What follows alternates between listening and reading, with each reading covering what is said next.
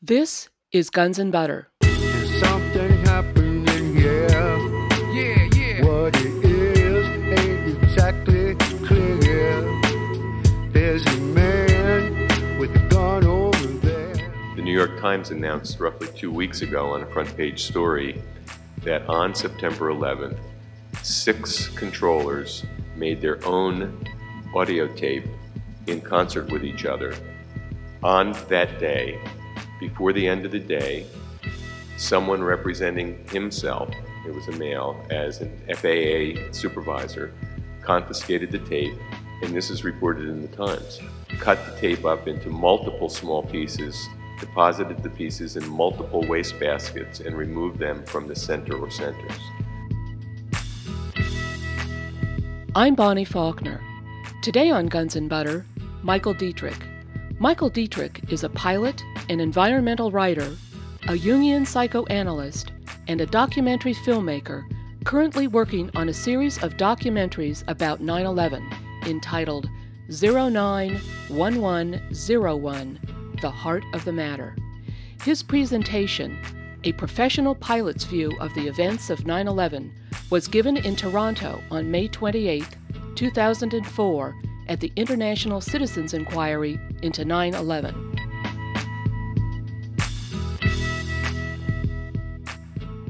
Good morning, everyone. I'm going to make my talk relatively brief this morning and uh, then be open to questions.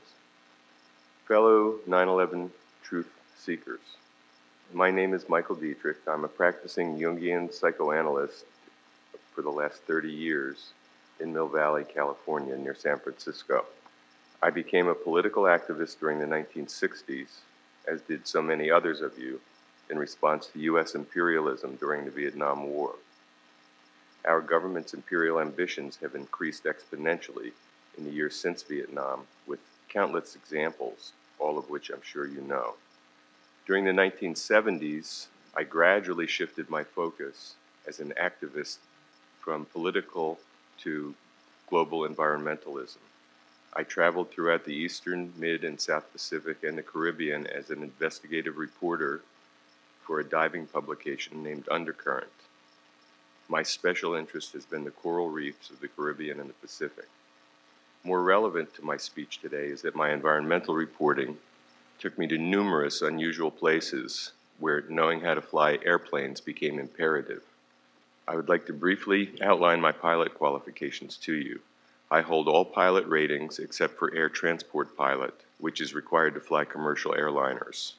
My ratings include both single and multi engine land based aircraft, instrument ratings in both types of aircraft, commercial, and I also have a significant amount of seaplane time, but not a rating. I've been an active pilot since 1987. During that time, I've partnered in or owned single engine high performance aircraft with full instrument capability. Since 1993, with rare exception, all of my flights have been in what professional pilots call the system. This is pilot jargon for controlled flight using navigational and communication radios and satellites under clearances issued initially and moment to moment in direct and constant contact with FAA air traffic controllers.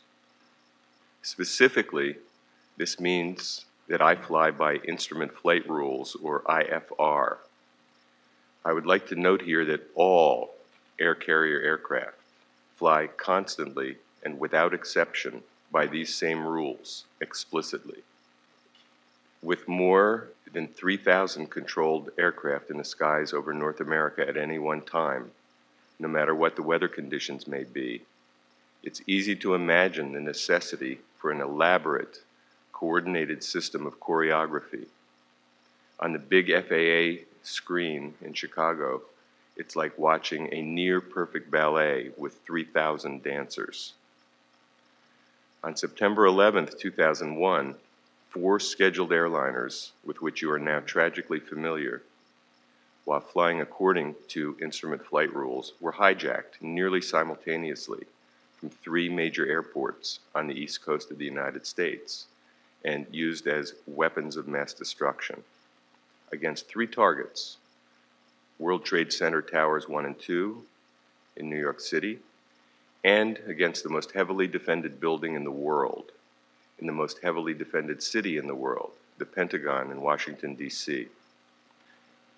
At approximately 5:50 a.m.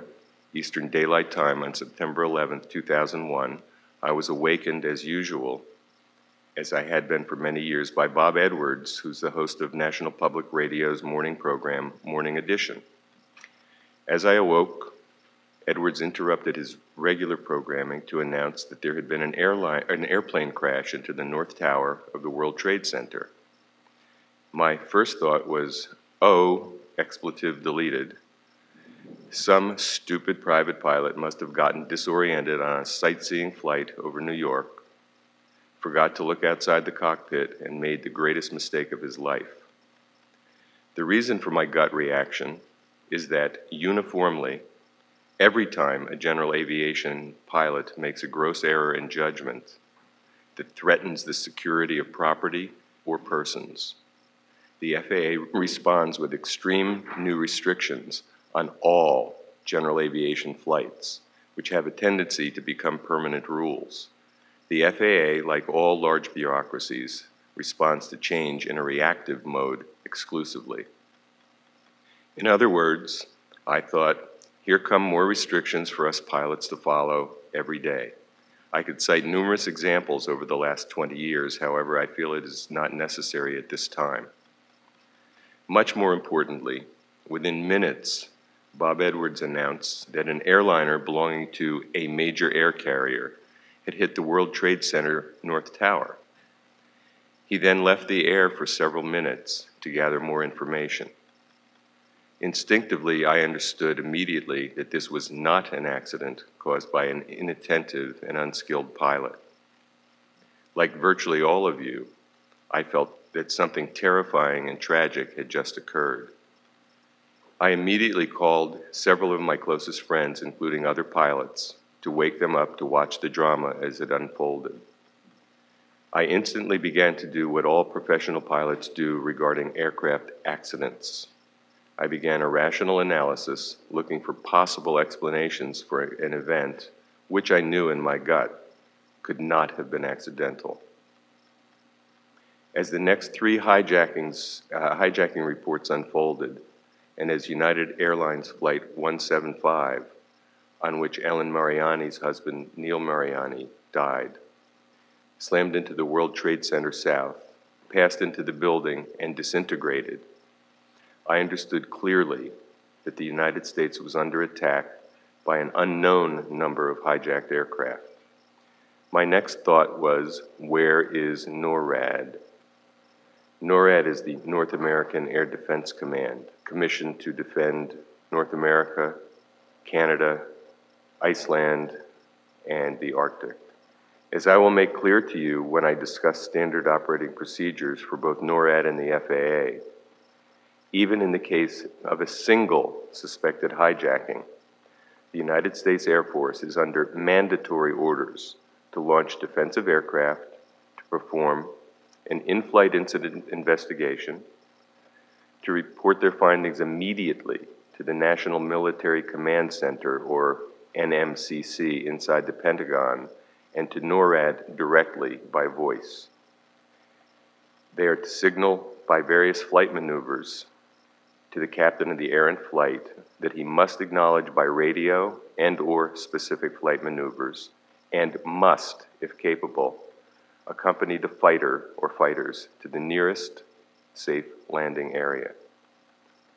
I immediately asked myself, with four known simultaneous hijackings and strikes on the two symbolically most important buildings in New York City, why there was no response by the Air Defense Command. I've been asking this question for nearly three years, first alone and now in cooperation with numerous colleagues within the 9 11 Truth Movement. I believe that we are moving much closer toward a definitive answer to these questions. Standard operating procedures for the defense of North America by the United States Air Force on September 11, 2001, had been suspended and nullified. This has become known within the 9 11 truth movement as the quote, stand down, end quote. This means that an order from the highest level of our government must have been given to disrupt and prevent the mandatory coordinated defense response of the Air Defense System, or ADS. In a document titled, and it's lengthy, but I'll uh, read it to you ACC 113 SAOC, Volume 3, dated 30 May 1997. Air Defense Command and Control Operations. It states the ADC is, quote, to provide Commander in Chief, and this refers to the President of the United States, in North American Aerospace Defense Command, or CINC NORAD, Commander in Chief, which most people don't know is a military officer who holds equal power to the President to uh, release defensive aircraft to defend North America. The United States Atlantic Command, or CINC USACOM, to provide them with the means to detect, monitor, identify, intercept, report, and, if necessary, destroy any airborne object that may pose a threat to North America. In fulfillment of the Tactical Threat Warning Attack Assessment, they love jargon in the NORAD system. It's called the TW slash AA, the Tactical Threat Warning Attack Assessment, and to provide such information to collateral missions of NORAD, or North American Air Defense Command. I want to stress that the heading of this document states, quote, compliance with this order is mandatory. Although members of the Bush administration and the U.S. military at the highest levels repeatedly denied in the days following September 11, 2001, that there was no, quote, standing order, unquote, to shoot down commercial aircraft prior to September 11, 2001. This document from which I'm quoting, clearly shows that there was such an order. I and many other researchers continue to find these stories absolutely unbelievable. During the entire sequence of events on September 11th, the Commander in Chief, George W. Bush, who we believe, according to reliable sources, had been informed in near real time by his Chief of Staff, Andrew Card, of all four hijackings, and specifically of the strikes on both World Trade Center towers, continued for more than a half hour to read a story about a goat to a classroom of elementary students. There is a time stamped documentary video report that confirms President Bush failed to respond to the greatest national tragedy that has occurred on American soil in its 228 year history. If the Commander in Chief fails to uphold his duty to protect and defend the people of the United States of America, he is, of course, then guilty of high crimes and misdemeanors, punishable as prescribed by federal law and in a court of law. To date, the only charges that have been brought against publicly elected or appointed officials of the government of the United States or against the United States military have been filed in federal court by attorney Phil Berg who will be here over the weekend uh, with his client, Ellen Mariani, the widow of Neil Mariani, who, as I said earlier, was killed on Flight 175. Her story is extremely compelling. For those of you who are asking, what can I do? I urge you to support this RICO, or racketeering lawsuit against President George W. Bush, Secretary of State Cheney, Secretary of Defense Donald Rumsfeld, and numerous other members of the Bush administration. In addition, I recommend a major campaign directed toward Eliot Spitzer, Attorney General of New York, to immediately convene a grand jury in New York City to investigate all relative evidence contained in the charges filed by Phil Berg on behalf of Allen. Evidentiary hearings are imperative. The surviving families and friends of all the victims of the greatest crimes ever committed against the people of the United States deserve no less than the complete truth about these crimes. Each and every one of the criminals must be brought to justice in courts of law, and punishment commensurate with their crimes applied fully. Only then can our collective grief begin to be healed, and can there be the beginning of the restoration of the true community on our planet for all species and all life on Earth. You're listening to Michael Dietrick, a professional pilot's view of the events of 9 11. I'm Bonnie Faulkner. This is Guns and Butter. As an environmentalist, I've been watching very carefully for nearly 30 years the deterioration of our environment, as I know all of you have. And the oil, coal, and gas industries, which are so strongly represented in our government, are the chief proponents of the continuing destruction of the atmosphere of the earth. Not only is our system of government and free society at stake, but the lives of our children and our grandchildren, and perhaps even the continued life on our planet hangs in the balance. Now, I'd like to give you a couple personal anecdotes before I close. I told you I'd make this a short talk. I, I, wanted to give you a very brief example of what controlled flight under instrument flight rules are like so that you get a sense of how specific and exact the system and the choreography actually is. I used to be a partner in a telecommunications business in Monterey, California and I would have to fly once or twice a week from San Francisco Bay Area to Monterey, no matter what the weather conditions were, because business is, after all, business. On the way to the airport, it is imperative that one talks directly to what's called flight service, which gives you precise and constantly updated weather information about your flight. Upon reaching the air, airport and starting your airplane, you immediately must, before moving your airplane, obtain a direct clearance which is copied, quoted back to the controller, and confirmed by the controller, which governs the general outline of your flight.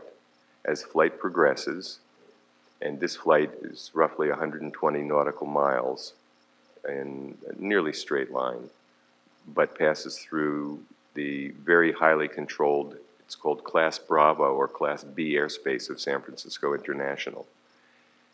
On a typical day in the clouds, as we say, I would have at least 100 conversations in an hour with air traffic controllers.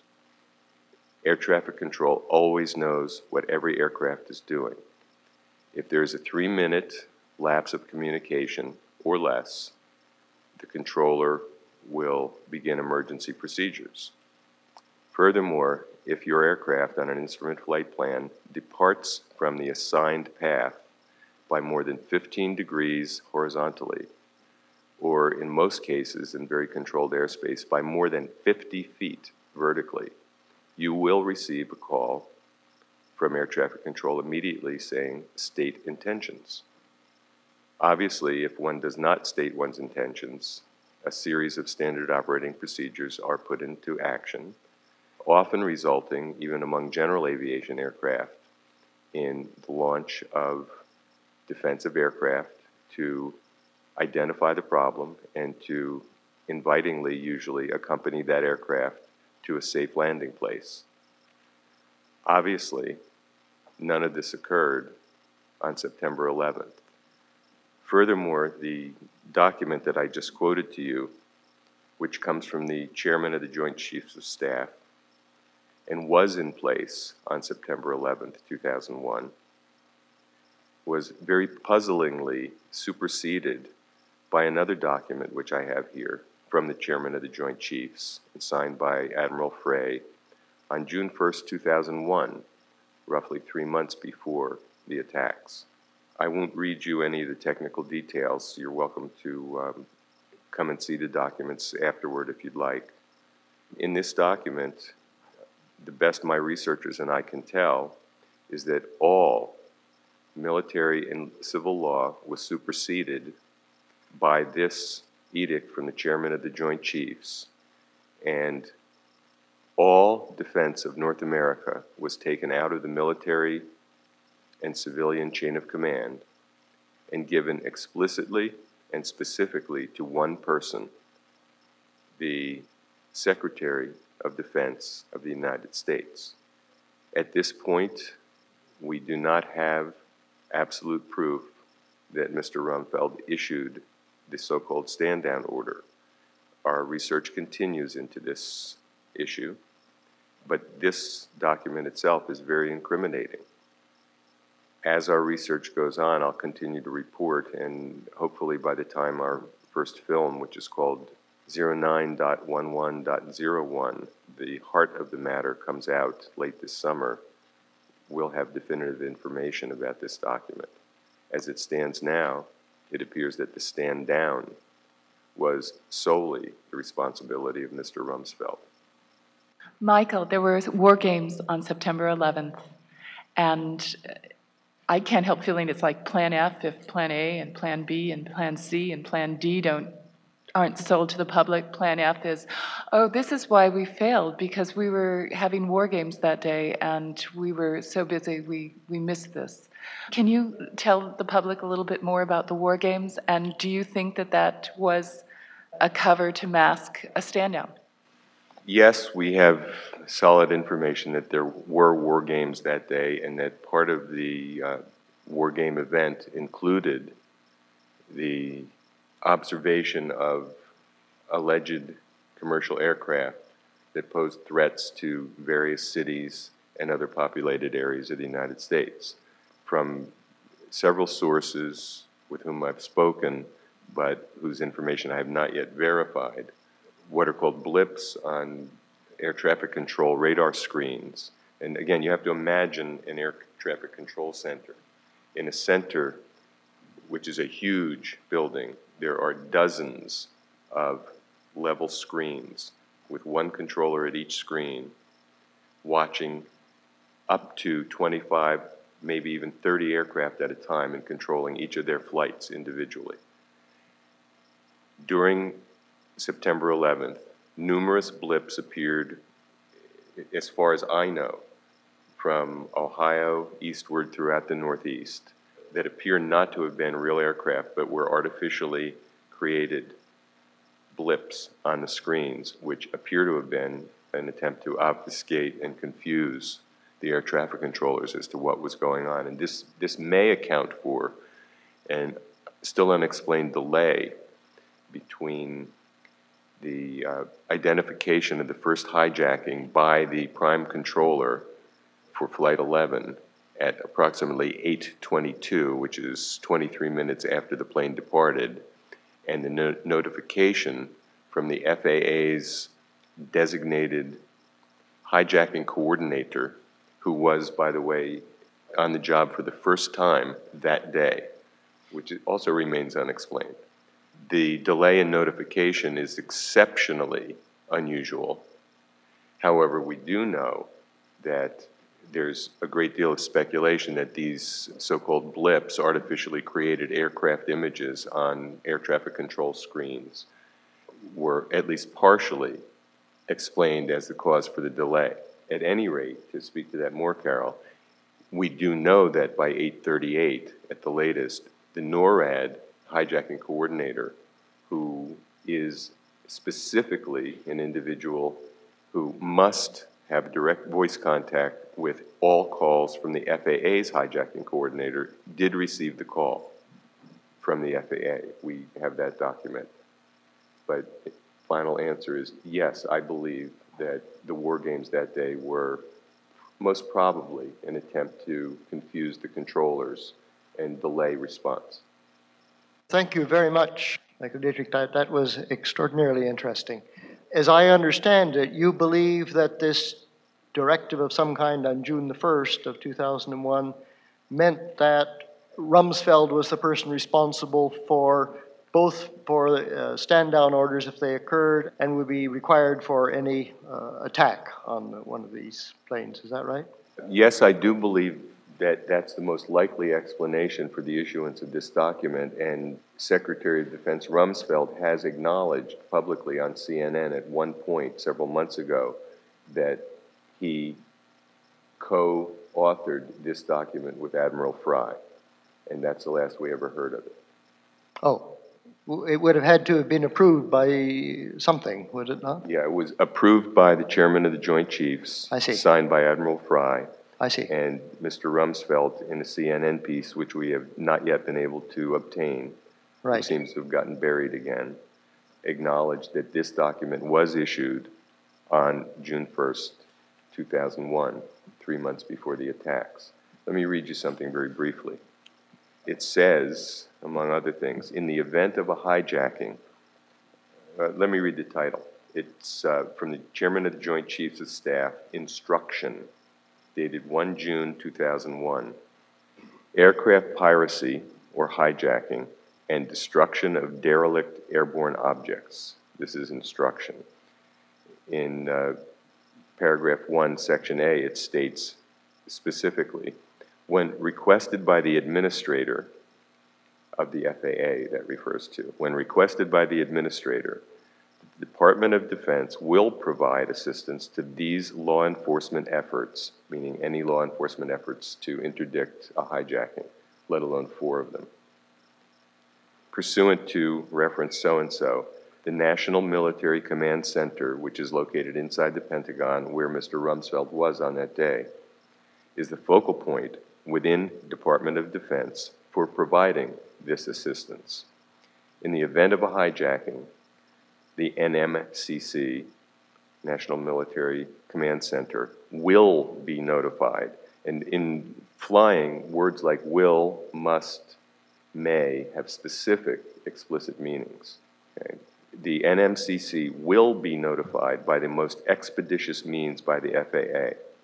The NMCC, National Mil- Military Command Center, will, with the exception of immediate responses as authorized by a number of tiny exceptions in reference D, will forward requests for Department of Defense assistance to the Secretary of Defense for approval. DoD assistance to the FAA will be provided in accordance with a variety of references, all of which appear to be meaningless. And this directly contradicts the standing orders from 1997 with their 98 revision. The second question I was going to raise is perhaps less significant in that, in the light of that, because uh, what I was going to ask was how much do you know or can be found out about the communications between the flight control people and FAA and, and the Pentagon and, and, and so on?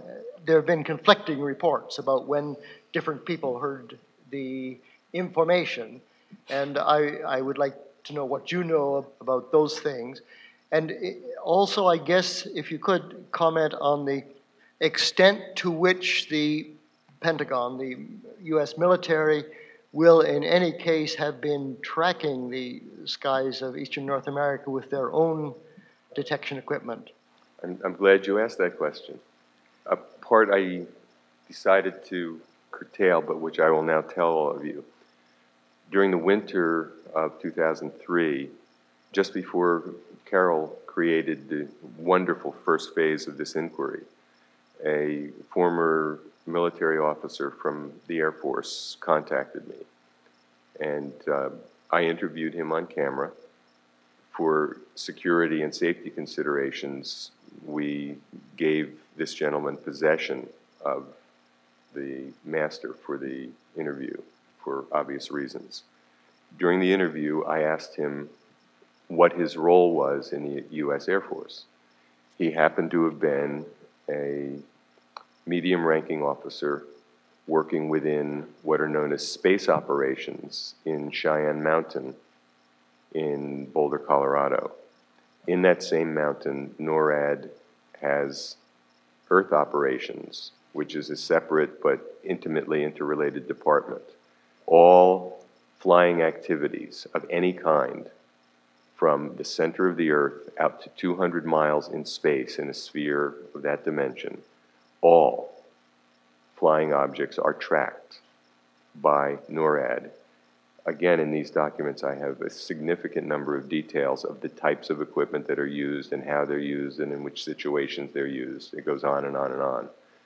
Uh, what's significant in what I'm telling you now is that as I interviewed this young man, I asked a series of leading questions to tell me how small an object in real time, 24 hours a day, is observed, logged, reacted to, and decided upon okay, from within Cheyenne Mountain by either Earth Ops or Space Ops. And as we narrowed the questioning down, with each question he said, That's classified, I can't talk about that. Until I finally said, Okay, let's cut to the chase here. Let's get to the first smallest object that is observed in real time, 24 hours a day within that sphere. Can you tell me the size of that object? And this young man held up his right hand like this and said, Picture a monkey wrench.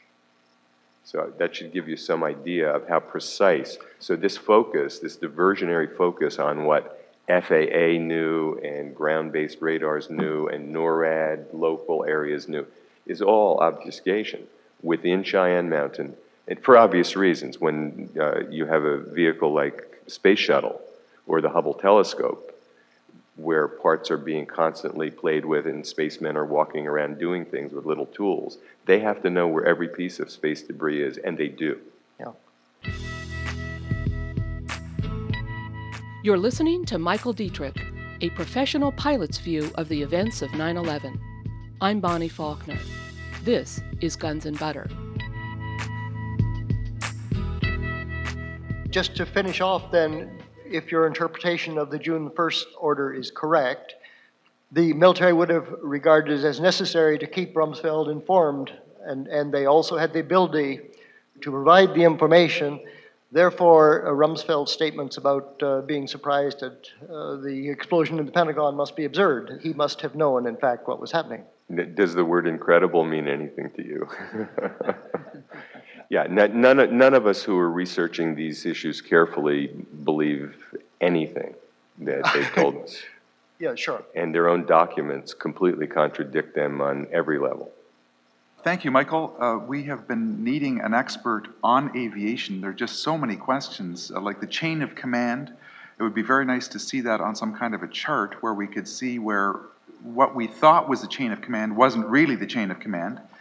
And perhaps there was even some kind of uh, illusion created that because President Bush was sitting there in the classroom, he could not issue an intercept uh, shoot down order, and also that Richard Myers was having breakfast on and on and on during the attacks, and he was unable to issue a shoot down order.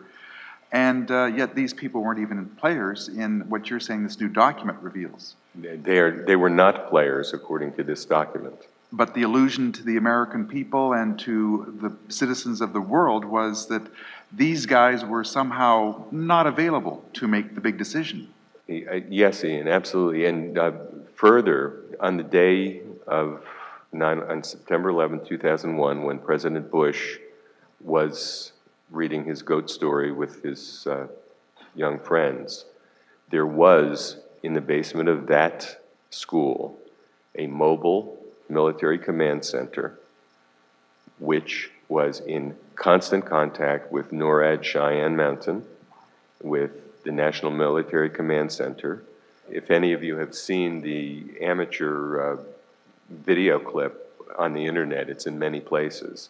A shot from within the school. You can see Andrew Card actually, with, and there's a timestamp on it. You can see Andrew Card informing the president by whispering in his ear twice, once on the way in, and once when he's sitting there reading to the school children in very close proximity to the strikes on the first, uh, on the second tower, and then the significant turn of the third airliner back toward Washington there was a mobile, and always is with the president, a mobile military command center for obvious reasons. It was there that day.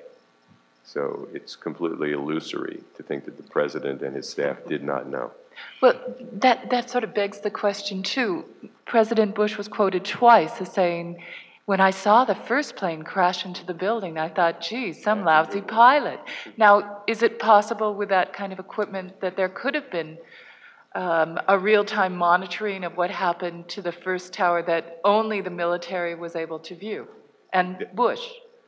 Um, y- yes, we, we think that in the, in the command center, especially because all of our suspicions lead to a probable conclusion that they were in collusion with whoever and whatever caused these incidents. It's my belief, I won't say that it's fact at this point, it's my belief that the reason President Bush slipped and said, well before there was any video, that he saw the plane hit the first tower is that with prior knowledge, the military command center was watching the strike on the first tower. Now, further, an- another thing I want to add, Carol, is that we know, even though it's been denied eh, in contradictory stories from the president to Cheney to Myers to Powell, a whole bunch of people, that defensive aircraft were not launched on that day until after the Pentagon was hit. We know that at least two F 15s were launched from Otis Air Force Base in Falmouth, Massachusetts. They were Air National Guard aircraft.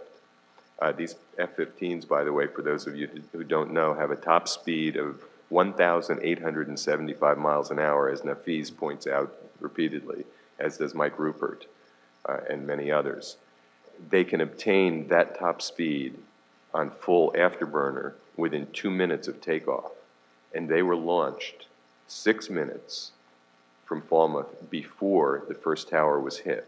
Now, it's questionable whether they could have, even at full afterburner, prevented the first strike, but they were definitely capable of shooting down the second aircraft or diverting it or doing whatever they needed to. And we have some evidence now that these aircraft, uh, looking at their flight timelines, which are publicly available, were flying at, on the average, half to one third full throttle on their way to New York. We don't know why precisely they did not finally arrive over New York City before the second strike, but they did not. Okay, just to follow up, I did not have a chance to show in the government official story that uh, actually there was quite an, an interchange documented by mainstream media between Vice President Cheney and the it was either NORAD or the FAA. I think it was probably NORAD. Must have been NORAD. And uh, they asked him three times, "Should we engage?" The plane, talking about Flight 77, was heading back towards Washington and uh, or 93. I'm talking about Flight 93. Sorry, the one that crashed in Pennsylvania was heading back towards what could have been the White House. And Cheney was asked three times, this plane is coming in, it's 80 miles out. Shall we engage, sir? And Vice President Cheney said, Yes. And it, sir, it's 60 miles out. Shall we engage? Yes, most definitely. And now, sir, it's 40 miles out. Shall we engage? Absolutely, yes. And then all of a sudden it crashed, and it took the Pentagon two hours to come up with the story that it was a passenger struggle and they forced it to crash into a field. Now, that indicates that there was a fighter up there ready to engage. Again, I try as hard as I can to stay away from things I'm not absolutely certain of, mm-hmm. but if I may offer, as I do as a doctor, a medical opinion, I'm in complete agreement. And you know how good those are. Because is it possible to have a conversation like that and say, shall we engage, if there's a fighters on the ground? How can you engage Flight 93 from the ground? There's significant eyewitness testimony that there was at least one unmarked aircraft uh, identified repeatedly as being all white with no markings, trailing Flight 93. Again, I've tried to stay away in this brief talk from pieces of information that remain controversial even within the research community. My personal opinions are probably what all of yours are. It's my personal belief, given the scatter pattern of the wreckage, and I'm going to put a parenthesis in here.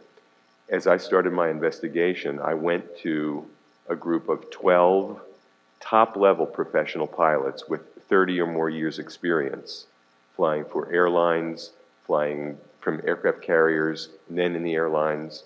Uniformly, I've received nothing but agreement with my assessments, and simultaneously, you may not quote me. And no, I will not go on camera. Uh, many of the pilots I've interviewed from major airlines who are still active have had their retirement funds threatened and their stock options threatened. And one airline in particular, United, has issued a memo to all pilots to cease and desist from discussing the events of September 11th at all.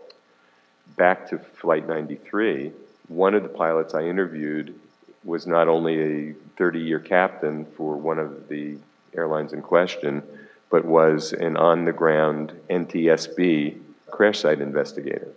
It is his opinion that the scatter pattern of the wreckage from Flight 93 is not possible unless the aircraft was destroyed in midair. Now, there's a countervailing aeronautic theory that says, well, the plane was coming down so fast, and if you plunge an airplane with wings straight toward the ground and it reaches a certain terminal velocity, the plane will come apart. However, all the data we have so far indicates the plane was only flying at approximately 525 nautical miles an hour, which can't break up an airplane. And the evidence goes on and on. The scatter pattern stretches out in a diameter of at least five miles, whereas the government's been claiming that the plane was taken over by, or attempted to be taken over by courageous passengers, and it plunged into the ground. Those scatter patterns are about as big as this half this room. So it's controversial evidence. My question is about these rooms with all the uh, radar screens. obviously, the, the person that's uh, tracking the, the plane that's in question, he, he would have uh, contacted NORAD, followed procedures. But w- what about the other radar airports? Wouldn't they kick in? Does that sort of thing kick in as well? Like, is there a network set yes, up that let, way? let, yeah, thank you for the question. Let me briefly describe the actual physical situation. Again, there are two types of air traffic control facilities in most developed countries. One is called an air traffic control center, and the other is called a terminal control center. The terminal control center controls air traffic in a certain radius around a major airport. The air traffic control center controls the same flights as they pass out of that area on the screens and go cross country. All controllers have access immediately to any information on any other screen in the United States. All they have to do is program it in. Let, let me show you the picture. Mm-hmm. I've been to numerous air traffic control centers. We're talking about rooms bigger than this auditorium that are underground. Currently, finally, the FAA has very high quality radar equipment. They didn't used to. When you saw Pushing Tin or whatever that movie was. They're sitting there with those vertical screens and freaking out about what they're seeing and not seeing. Um, currently, any controller can see what's on anybody else's screen, and more importantly, at the uh, Boston Terminal Control Area and Northeast Control, which controls all of the Northeast, which is the uh, en route center, there are many dozens of controllers in one room at one time. Some of the reports I have are that the controllers were all talking to each other and watching what was happening. Normal chain of command was followed. The information was passed within minutes up the chain of command as per the manual, and the end result was what we have. Now, further, I want to add uh, in answer to this gentleman's question about the controllers. The New York Times announced roughly two weeks ago on a front page story that on September 11th, six controllers made their own audio tape in concert with each other. On that day, before the end of the day, someone representing himself, it was a male, as an FAA supervisor, confiscated the tape, and this is reported in the Times, cut the tape up into multiple small pieces, deposited the pieces in multiple wastebaskets, and removed them from the center or centers.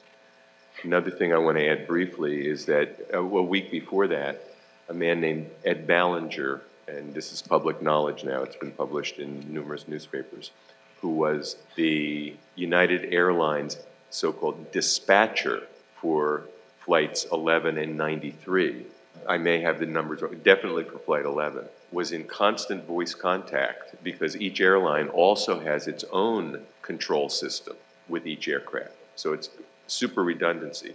Mr. Ballinger reports that, and I have that uh, document here too for anyone to see, reports that on the day of September 11th, in the first hour after Flight 11 was declared a hijacking, he called his superiors more than, he states he called his superiors more than 100 times within the first hour and received no significant response of any kind from any superiors. That by the end of the day, he felt that he was going crazy. That's, I think, a quote. In addition, he says that his superiors came to his station, gave him six hours to resign after 34 years as a dispatcher at UA. He took one hour and resigned, went home and self described had a nervous breakdown and went into psychotherapy for more than two years. He feels that he's back together and he's been subpoenaed by the Kean Commission to testify as to his experience on that day. And he appears to be openly willing to talk about uh, what his experience was in direct contact with the captains of those airplanes. You're listening to Michael Dietrick, a professional pilot's view of the events of 9 11. I'm Bonnie Faulkner. This is Guns and Butter. I'm really amazed. I mean, America is the land of the free. And how quickly the pilots have been humbled into submission by promises of some pension fund or stock option or you name it. Well, let, let me address that very briefly. I'm going to speak as a psychoanalyst now. I've been studying the relationship of a phenomenon we call denial in the entire culture in which we live, which is continuously elicited by propaganda regarding terror, etc. The pilots I've interviewed over a nearly three year period are all reluctant to talk for a number of reasons, particularly because they and their families are afraid, like virtually all other people in the United States are terrorized. And the propaganda machine keeps doing it to them every day. First of all, Michael, I would like to thank you for the clarity in which you tell your story of this. Um, my main question is Is there a site where we could get these documents you speak of, first of all? If you have a good enough investigative sense, you can find several of them on the Department of Defense website. And if they're not there now, you can go to the Internet Archives, which is based in uh, the Presidio in San Francisco. They archive every website that ever gets posted and keep it so that when pages are taken down from sites, you can still look at them. So you can go to www.internetarchives.org and look for anything. If you know how to get into the DoD's documents and can stand reading all the details, you can find most of these. One of these documents I received with the description that it was top secret. So I'm not showing that one to anyone. Okay, second question I have I get a sense from your talk during the war games, you had all of these artificial blips on the screen. Uh, did I miss that during the emergency, when it first occurred, do these blips suddenly disappear? Do they remain on there? And if they remain, it seems almost nonsensical that there would not be an emergency action uh, should something real occur, that they would not suddenly drop out of sight. Once again, I refer you to the phenomenon of denial. We have been trying, I personally have been trying, and I've been an investigative reporter about the environment for many years. I've been trying to get air traffic controllers to talk to me for nearly three years, and I have not yet been able to get one controller to speak to me about the events of 9 11. We are currently pursuing the six cited controllers and the dispatcher from UA, Mr. Ballinger, to try to get on camera interviews. To this point, we haven't been able to get anybody to show us anything, and the records are considered top national security. The audio videotapes of the control phenomena are being kept from us. We're not allowed to see them. And that's why we insist on a grand jury with the leeway they have to subpoena all the documents that are uh, relevant to all of the issues on 9 11 the families of the victims are never going to get peace, and this nation is never going to heal until we get open hearings in courts of law. That's my opinion. I'm concerned with the physical evidence in as much as we do have, as Professor uh, Chossudovsky was uh, alluding to, we need hard, hard evidence. Um, I'm just wondering, and you partly answered my question, how much we know about the actual path of the planes before they hit the buildings, and whether, in your opinion, a novice pilot, supposedly, I'm assuming, these guys were novice, novices, could maneuver those planes at the G forces that would be necessary, and how plausible you think, in your opinion, for these people to hit the buildings or hit a column 200 by 200 feet, traveling at over 500 miles an hour. Just want to get your opinion on that. Yeah, good, very, very good question. I have very strong opinions on that. I'll speak personally about it. I've flown Microsoft Flight Simulator a lot of times. In fact, I have my own on screen professional flight simulator for a number of different aircraft. It's real time because that's how we stay current to fly in the clouds. Okay. Having said that, there is no way in hell, as experienced as I am, and as many aircraft as I know how to fly, as many years as I've been doing it, in as many adverse conditions and as many weird countries as you can think of, there's no way that with the training these pilots allegedly had, that any of them could have performed any of the maneuvers that the aircraft actually did perform especially the alleged, although we do not have proof of the actual flight path of Flight 77 in the Pentagon, the description of it is beyond comprehension. The G forces alone to fly that aircraft in that tight a turn, it, it allegedly turned 270 degrees at about 200 feet off the ground, all the way around the Pentagon, and came in the backside and hit it.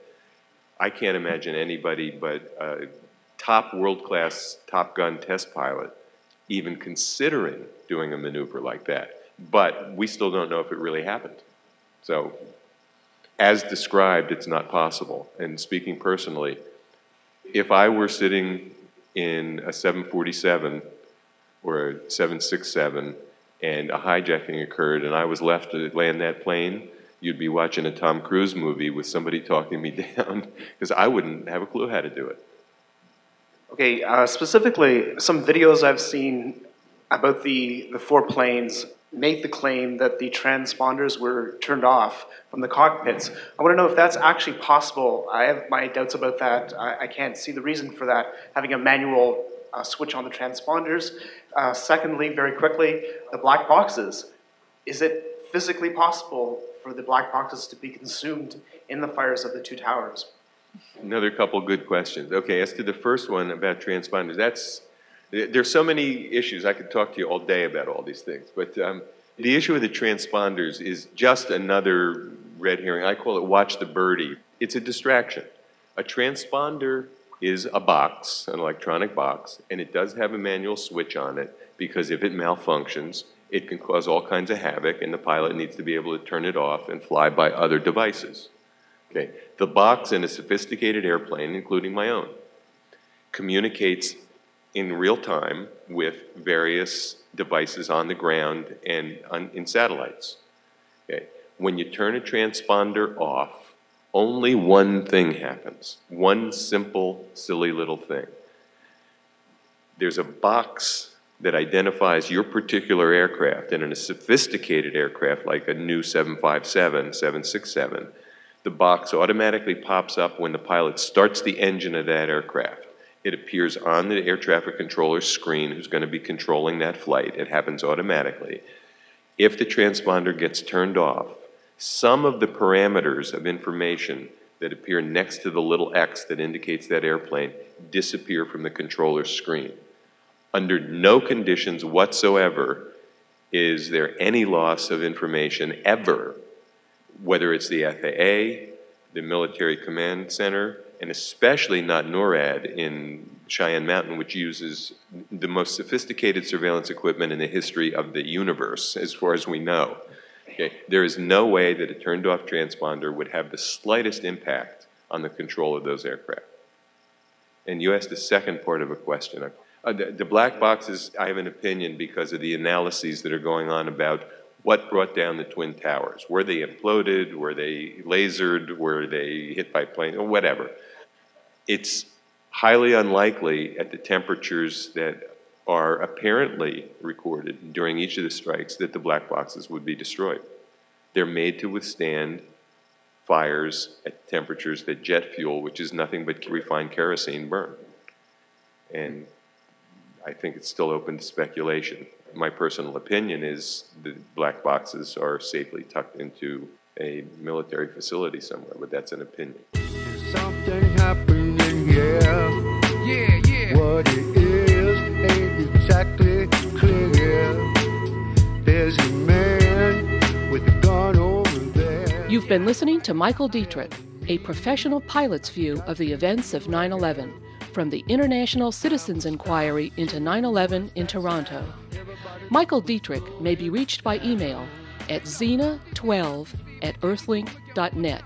That's Z E N A, the number 1 2 at earthlink.net. Guns and Butter is edited and produced by Yarrow Mahko and me, Bonnie Faulkner. To leave comments or order copies of shows, call 510 848 6767, extension 628.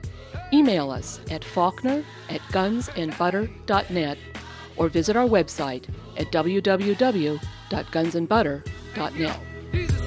Serious times that we living in, G. And a new world order is about to begin. You know what I'm saying? Now the question is, are you ready for the real revolution, which is the evolution of the mind? If you seek, then you shall find that we all come from the divine. You dig what I'm saying? Now if you take heed to the words of wisdom that are written on the walls of life,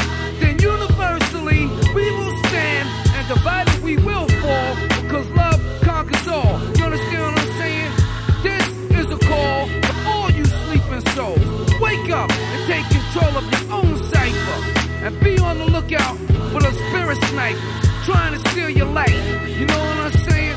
Look what's inside yourself for peace. Give thanks, live life, and release. You dig me?